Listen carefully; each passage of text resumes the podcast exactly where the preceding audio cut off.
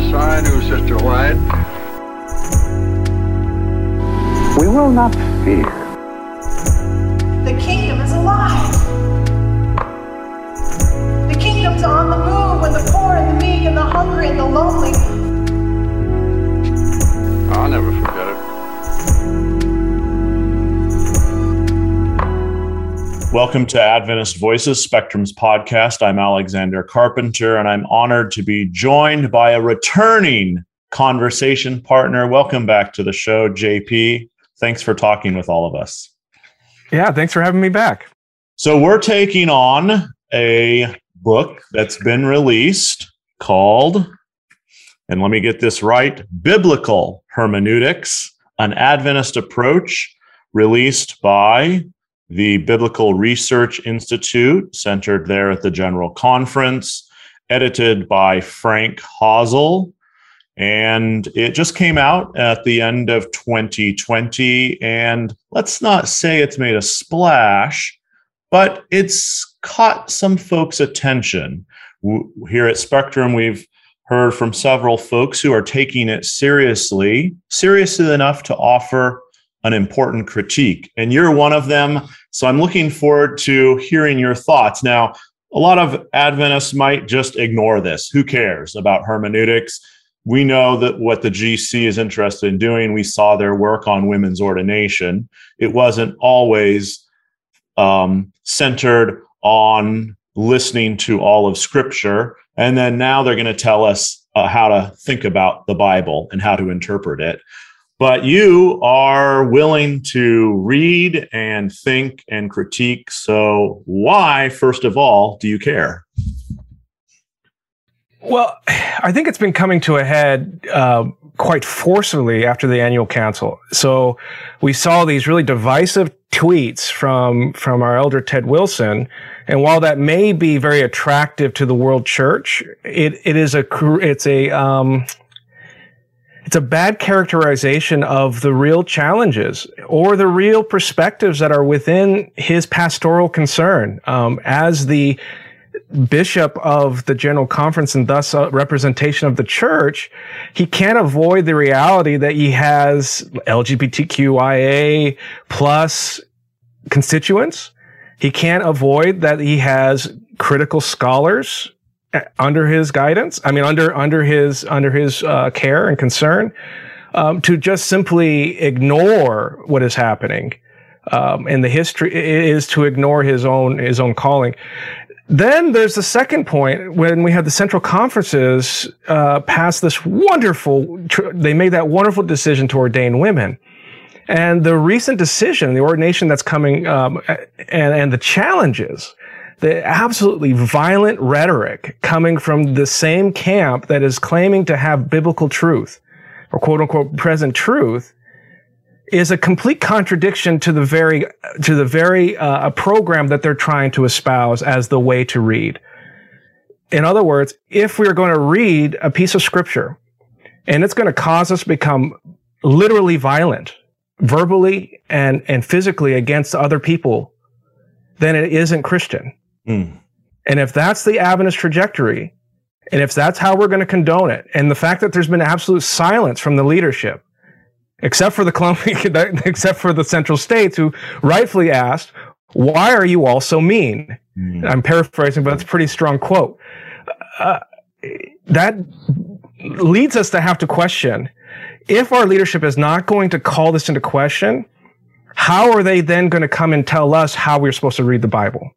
And how are they going to tell us what hermeneutics is? Yeah.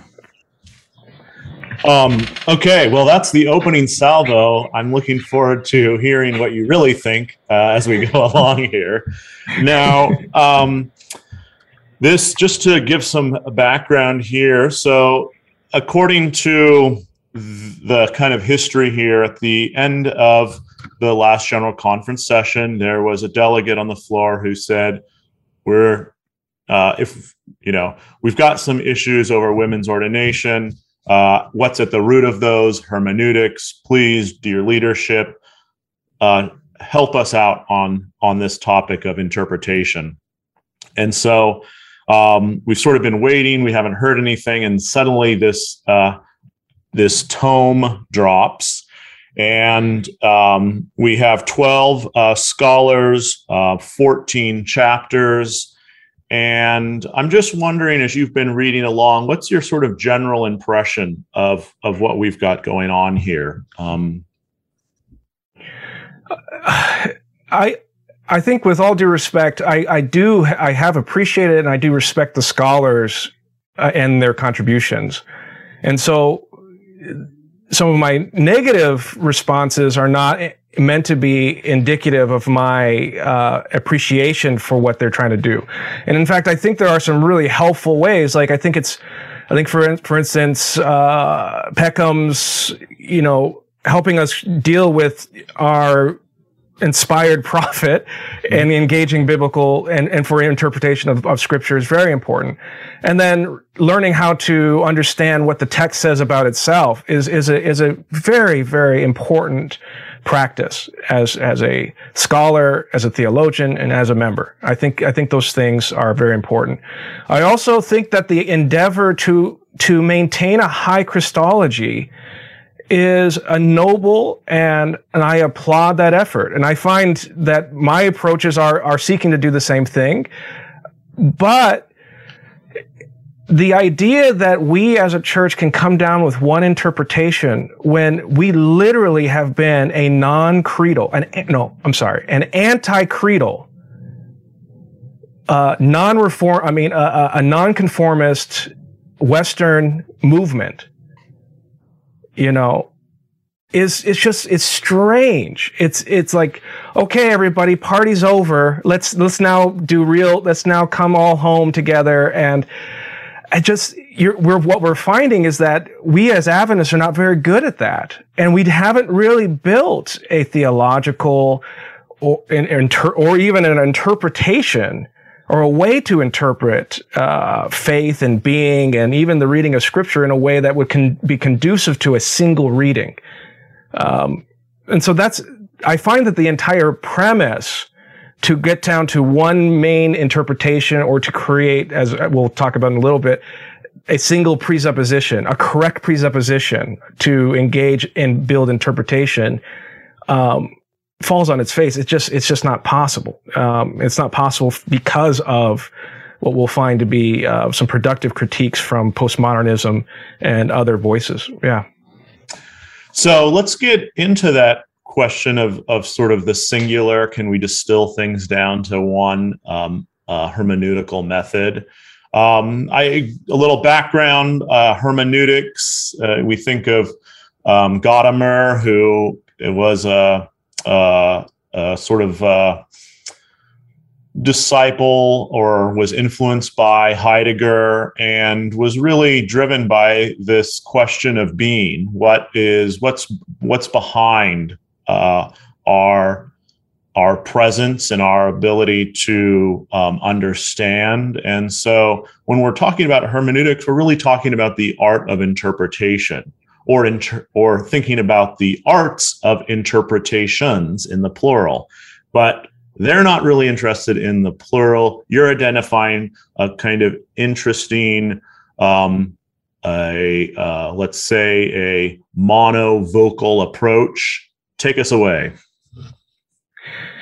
Yeah so i want to try to stay i want to try to stay here because there's a, there's a couple things. Let's let's first let's first attack the idea of a correct presupposition.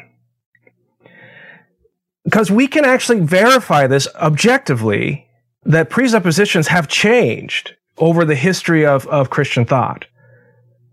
And we can also build a strong case that our own effort to create a single presupposition is built from constructs and and from the Enlightenment, from uh, the Reformation. It is not necessarily consistent across like first century onward, as if Jesus said, "Thou shalt read me in one single way."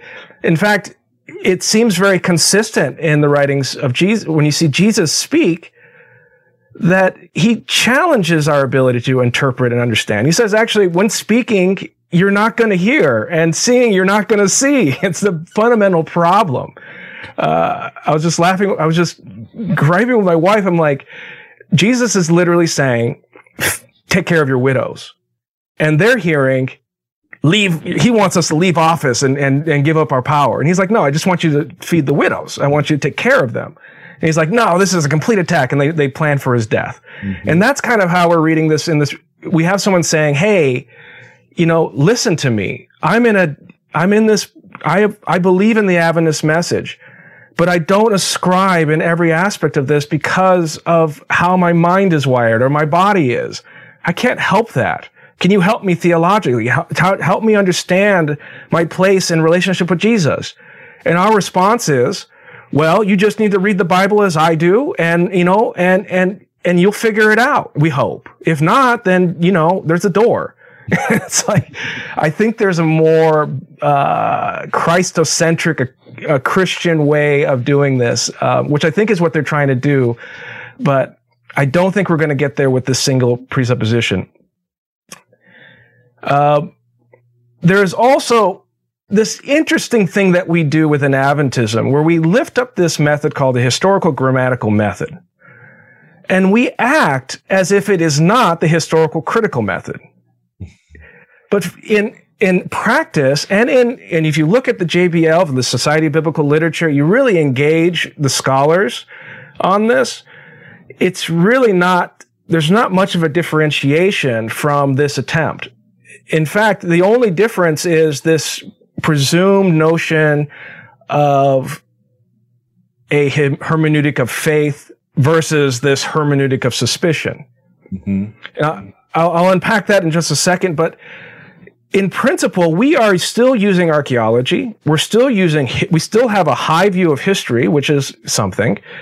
And we're still espousing the ability for us to be able to um, reconstruct or articulate a authentic witness, an authentic author, an authentic meaning from the text itself. It is essentially the historical critical method. This is what they, I mean, and when you get into postmodern critique, you know, they're under fire. And it's interesting that when you read uh, this this book, they're attacking postmodernism, and it sounds like I'm reading uh, from a historical critical scholar who's also concerned about the real challenges uh, that are being presented here. Now, to this idea of um, oh, get my train of thought. Well, let me jump in there while you're yeah, please. That because you've introduced a couple of terms, and I'd like to hear your definition of them.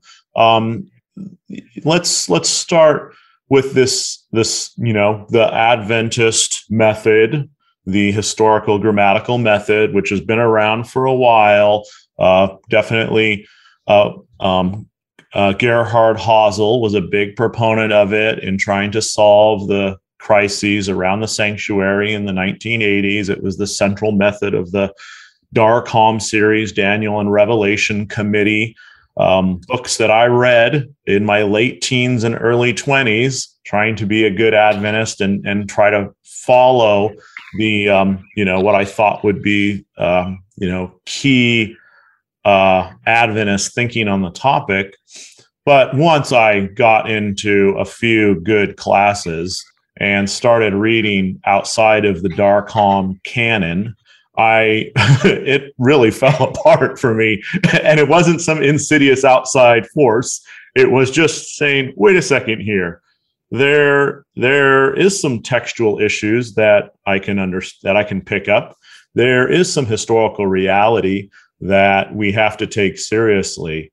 So when you're talking about, or why don't you give us what they mean, what you understand they mean by this historical grammatical method so that folks listening can kind of understand what this means vis-a-vis say proof texting or something else yeah to me from what i'm because i'm i find them almost con- conjunctive i think it's it's a limited form of, of textual criticism it's a little form of historical critical method that rejects, you know, redaction criticism, text criticism, source criticism, um, uh, reader response, mm-hmm. and and instead lifts up uh, historical methods and grammatical linguistic methods. Mm-hmm. And all within the milieu of maintaining this fact that this is a divinely ordained source that has some metaphysical and almost transubstantial. I mean, literally, as it's written,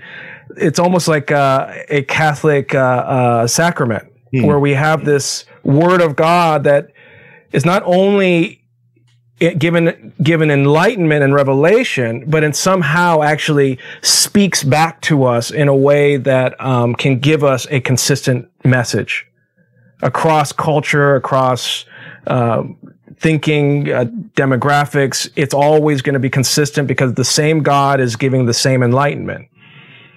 That's what I understand Adventist Hmm. gramma- use of the grammatical method. I think for the historical method and for the evangelical scholars that they we really are engaging with, the effort is really to just prove that, you know, when Paul says this, it is actually this, that Paul meant A, B, or C. And they're trying to derive that through these critical methods. But they're more will, they're willing to use these scientific approaches because they believe they can get down to this autograph.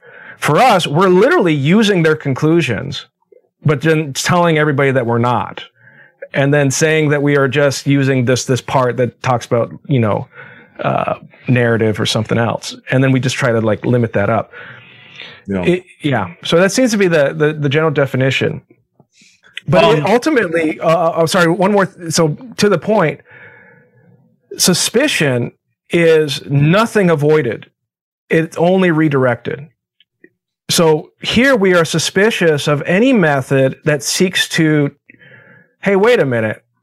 We don't actually know who the author is, or wait a minute, we don't actually know where this was written, and that could change what this means. We're critical of any attempt and suspicious of any attempt to challenge the overall framework or canon or textual reception that we have cherished. Mhm. And that's our skeptic. So anybody who, who even purports to ask a question that may fundamentally challenge that, that framework is held under suspicion. Just as the hermeneutic of suspicion that we, that we are so maligned against from the historical critical method. And that's why I combine them together because we are ultimate, we are always suspicious, but we are, we subjectively change it to suit our, our, our framework. I want to pose a question to you. Uh, basically, the question is: Is this ju- in what way is this apologetics, and in and why is that harmful if it is? But before I get to that, I want to quote from um, a great essay that Hanz Gutierrez wrote in Spectrum back in 2019. Um, part of a little series he did called How Healthy is Adventist Hermeneutics? A Historical Imbalance. And he makes this point in here that um, our constructivist understanding of reality in the Bible pushes us to see only the inspired ingredients of a cake that is not given, which is emphasized, but we must make ourselves. And even those who refuse to adapt themselves to the current worldview and biblical interpretation, in fact, already apply what he calls a constructivist under, approach to all in all levels of their lives. So he's talking about a kind of constructive, this constructivist reality, this idea that we're not actually reading the same Bible that the apostles were participating in constructing, and we're not reading the same Bible that the reformers were uh, constructing. And that's because there's a what he calls a historical imbalance to Adventist hermeneutics. Now, there, so that's back to my question here for you. Talking about this idea, this kind of romantic notion of a we must find the one correct way of reading the Bible that everyone around the world, if they do it this way, will find our truth and be safe from any kind of critique. Is that wrong and why? I, it's a double-edged sword, and it. So let me just let me construct what I understand this to potentially be, and then then we can kind of deconstruct some of the problems. To create the single presupposition that will allow a single interpretation, we w- would probably have to start creating a two person or a two identity um, construct. So there's one way in which you act in public, but when you come into a place of Adventist experience, worship, liturgy, uh, outreach, whatever, there's a there's a language. So you create a liturgy, a dogma that you that you have to approach. Uh, it's very very effective. Um, and so when you clock out, then you can go back to the bar. You can. It's what the what we do is uh, uh, in the different uh, faith traditions, right? Uh, Luther. I love how we we emphasize Luther's hermeneutics, and he would he loved the bar. But anyways, that's and so we could construct a, a very, very uh, concrete and accessible um, liturgy and dogma. Where, but this is essentially the creation of a creedal uh, form, institution, not much different than any other mainline um, Christian uh, faith tradition. Now, that's not necessarily a wrong thing to do. And it's something that can become very life giving and sustaining generationally for a faith community. It may even become a sustained imperative that Adventism to become meaningful long term that we will actually eventually have to do something like that. The problem is, is that we are, we have to then disintegrate our modernist understanding of the individual. We have this high understanding of the human conscience, the individual conscience, that when I read the scripture in prayer with God, that the Holy Spirit gives me enlightenment and understanding and that that understanding can be used as a corrective against error and wrong. And so when somebody is trying to convey a tradition or say, this is how you need to understand God or this is how you need to vote or something, I'm going to say, I am going to vote my conscience. This liturgy approach, this dogma approach challenges that notion. It may save the institution, but it will challenge the individual. And in a weird turn, the major concern that I'm finding in here is the concern for the modern individual, the idea that the modern individual can find objective reality. And the, this potential solution is by us coming together that we can actually create this singular hermeneutic, the singular interpretation that the individual objective reality can be maintained. When ultimately I see the problem is it will actually deconstruct that. It will de- deconstruct the human individual and we'll ultimately be left uh, with a completely uh, community only uh, uh, foundation, institutional, into institutional religion. Uh, that sounds like it could be dangerous for mission effectiveness. It sounds like um, this sort of hermeneutic could turn out to be ultimately useless for any of our institutions that are not just inward facing, but outward facing as well healthcare, education. Uh, and I think perhaps your very faithful missionary in some parts of the world might find that this approach, this kind of two faced approach, could turn um, or let me say this this a, attempt to shrink it down into sort of one kind of um, uh, um, univocal uh, perspective would be it would be very hard to have uh, conversations with people who have uh, an interest in in Adventism, um, but are not ready to buy into the entire framework right away. Um, and, and, the Orthodox tradition, uh, in the Orthodox tradition, realized that problem, and that's why they the Jesuits were created. Because you wanted to create the two, they want to maintain this veneer of of liturgy and creed, but they also wanted to be able to spread Catholicism, the Orthodox faith.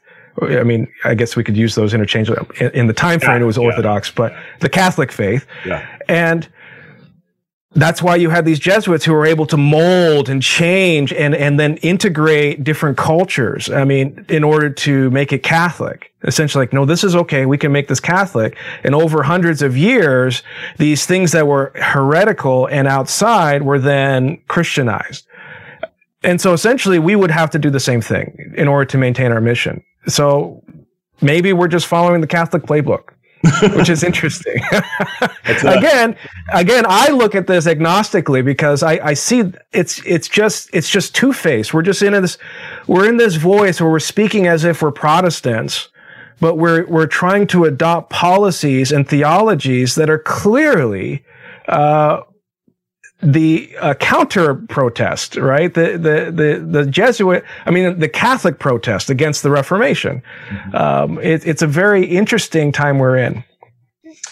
yeah, that counter Reformation, those tactics are kind of interesting because I, I kind of feel like uh, this is the as as you're speaking, your argument is making me realize how embattled they must feel at uh, the Biblical Research Institute and many of their backers in the upper echelons of church leadership because they've been fighting a reforming uh, wave in Adventism, the radical idea that women are equal to men in the eyes of God, and the uh, and they've been losing that in uh, increasing parts of the world. I have gotten a chance to get to know folks down in Nigeria, uh, Kenya, South Africa, who are young scholars who have no interest in these kind of historical grammatical arguments. They are ready to see women treated equally uh, as they feel like they were in many ways in their uh, kind of um, in their communities before the evangelical missionaries showed up. and so Right. a post-colonial critique is actually quite helpful in uh, liberating um, Adventism from um, uh, evangelicalism, which I have in the last year really gotten to see. Kind of, I feel like my blinders are off and seeing the ways that Adventists from 1919, thanks to Michael Campbell's great uh, historical research on that pivot, those that kind of pivotal era, wholesale adopted fundamentalism, cleaned it up with evangelical language, and really uh, has uh, that has been the de facto mode, which is always grounded in an apologetic and a, a fear-based uh, theology. And uh, now we're trying to dig out from underneath that. But to call this an Adventist approach is just a little disingenuous because it's really evangelical uh, herm- apologetic hermeneutics reconditioned with a little bit of Adventist language. Now, I'm painting with a broad brush here, but I'd love to get your perspective on on what you see as the connection to um, kind of evangelical s- suspicion. Well, I mean, this is this is literally a. It's like I'm reading this text and I, I'm reading existential crisis, and I realize that I, I can understand and, and sympathize with the embattled and the the embattled feelings and the fear that comes from our prior generation of scholarship that have ascribed to this fundamentalist hermeneutic, and it's fundamentalist in that it's it's an approach that is suspicious of any method or science or any pursuit of science that may through the evidence challenge a cherished understanding. Rather than and and it I, it was like there was a point in here where they were saying like uh, oh let me catch this at the end. So actually i have a good quote of this. Um, if you go on page 472 of this hermeneutics book, and I, am going to read the, just the last one of the last paragraphs in the conclusion. Even, and I quote now, even Christian scholars who accept the divine human nature of Scripture, but whose methodological approaches cause them to dwell in lar- dwell largely on its human aspects, risk emptying the biblical message of its power by relegating it to the background while concentrating on the medium. They forget that medium and message are inseparable and that the medium without the message is as an empty shell that cannot address the vital spiritual needs of humankind. This is like telling a medical researcher not to pursue evolutionary biology because it may hurt their reading of Genesis 1 and 2. it's absolutely asinine. You're basically telling principal scholars who have a very solid foundation of faith, who have been given the gifts by God to be able to compartmentalize their faith and look at things scientifically, in which it has historic. I mean, we have been the the the uh, um, the fruit the fruit tree by which the apologetics and these these these systematic theologians pull from in order to defend these notions and, and strong high Christologies and stuff because of our technical minutia findings.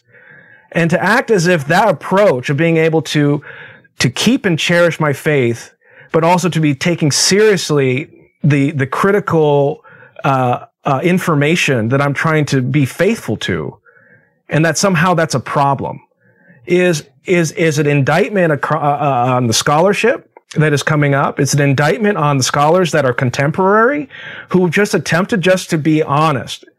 Um, and it's an and it's a and it it, it breeds a, a, a level of of uh, maligning of any critical thinker within your local church. Mm. So anybody who has a real question for the pastor, the pastor is going to then refer to these these these documents to try to help them understand. And now that pastor who doesn't have the biblical scholarship and the ability to understand this stuff um, is then going to just say, "Oh well, you may find that interesting, but you're really emptying uh, your faith. You're really compartmentalizing that, and eventually the devil's going to take that and as a wedge to separate you from God. And you got to be kidding me. and so we, this is not a healthy way, healthy way to build community. This is not a healthy way to prolong, um, um, scholarship. And the natural response under this type of hermeneutic is serious scholars and serious faith believers are just going to go somewhere else and they're just going to do something else because they don't have time for this. And it, it's just, it's a value judgment at that moment. Right. Yeah. And yeah. Um, well, this has been great uh, talking with you. Um, summarizing up, I'm going to read again from this Hanz Gutierrez uh, uh, critique um, because he talks about this historical imbalance uh, of Adventist hermeneutics, saying we haven't accepted our own historical times. We uh, live as though we were in the apostolic times, committing two raw mistakes excessively over idolizing apostolic times, and number two, undervaluing our own times. And then he asks mm. this question How should we then, what should we then do with our bodies, with our personal identity? How should we respond to new situations and dilemmas such as homosexuality, women's ordination, the age of the earth, or the ecological crisis? These can't be answered unilaterally with an it is written. Your thoughts? I hope this this final thought maybe as an optimism, as like a, a programmatic way forward, because we can just tear this apart, but problems without potential solutions and um, without addressing the fear um, is not really helpful.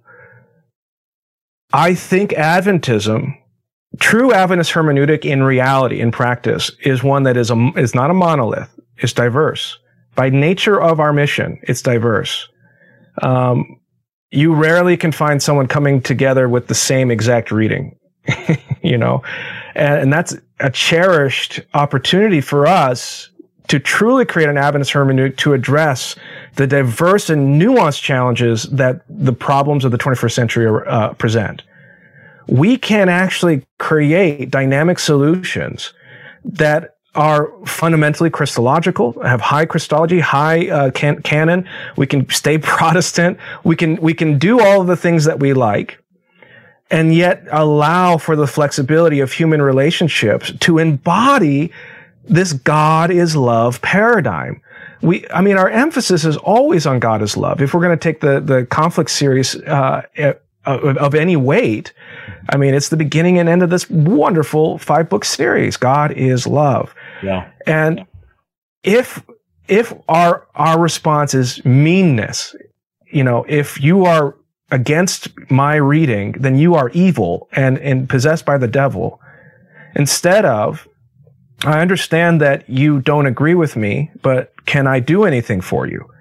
How do we, how do we embrace this diversity in a way that is uplifting. And we have the opportunity because we have not come to terms with our own institutional identity to really form ourselves in a way that is both uh, highly aware and sensitive to the sacredness of scripture and, and sacred life and the intersection of human sacredness and our responsibility to humanity. We have this opportunity and it's not going to come from a monolithic reading. Uh, perhaps maybe the monolithic reading is, what have I done for my brother and sister? Hmm. And, and that maybe can be our hermeneutic, our monolithic hermeneutic. What have you done for your neighbor? You know, and build from there. Beautiful. Thanks for take, giving us a foundation in these uh, anti-foundational uh, times. uh, a pastor, uh, pastor's heart there.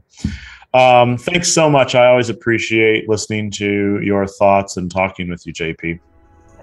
It, it's a, it's a blessing and an honor. Thank you. Yes, I knew Sister White. We will not fear. The kingdom is alive. The kingdom's on the move when the poor and the meek and the hungry and the lonely. I'll never forget.